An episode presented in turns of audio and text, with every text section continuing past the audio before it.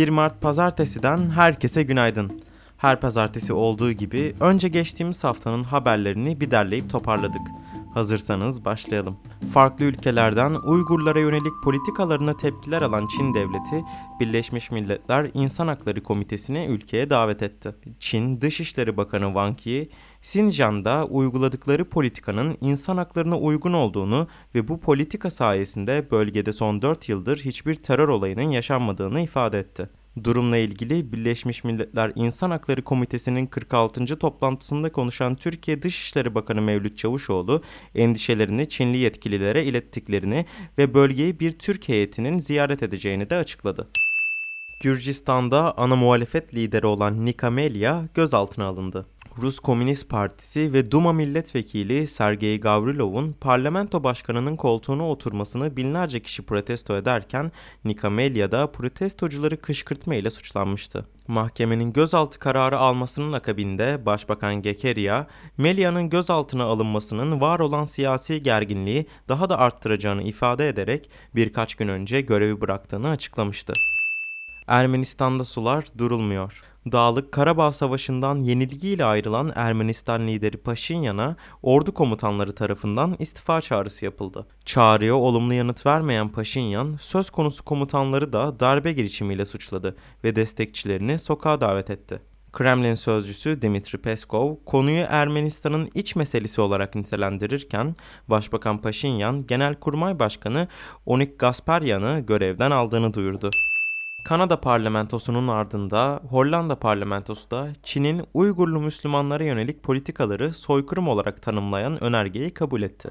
Önergede doğum önlemeye yönelik tedbirler ve ceza kampları gibi uygulamaların Birleşmiş Milletler Soykırım Sözleşmesi'ne aykırı olduğu da vurgulandı.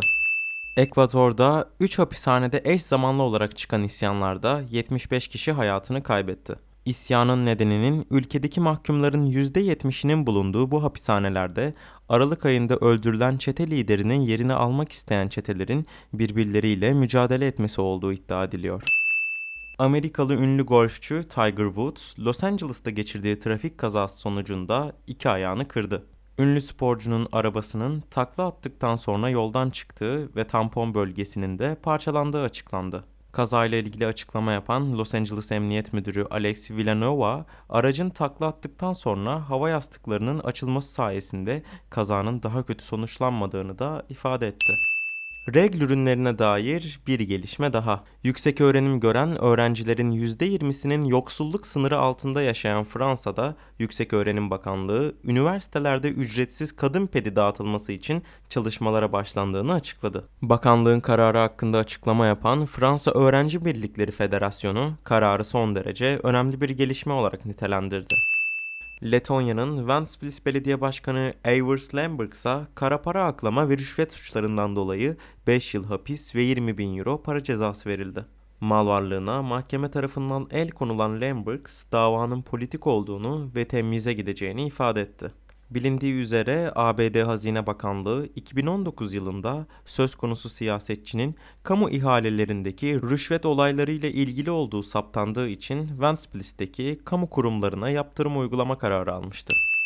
Biden, Trump'tan devraldığı enkazı kaldırma çalışmalarına devam ediyor. Trump'ın işsizliğin üzerine örttüğü göçmen karşıtlığı politikası yeşil kart uygulamasının kısıtlanmasını beraberinde getirmişti. Biden, göçmenlere verdiği söz olan aile birleşmelerini engellediği için yeşil kart üzerindeki kısıtlamaları kaldırdığını açıkladı.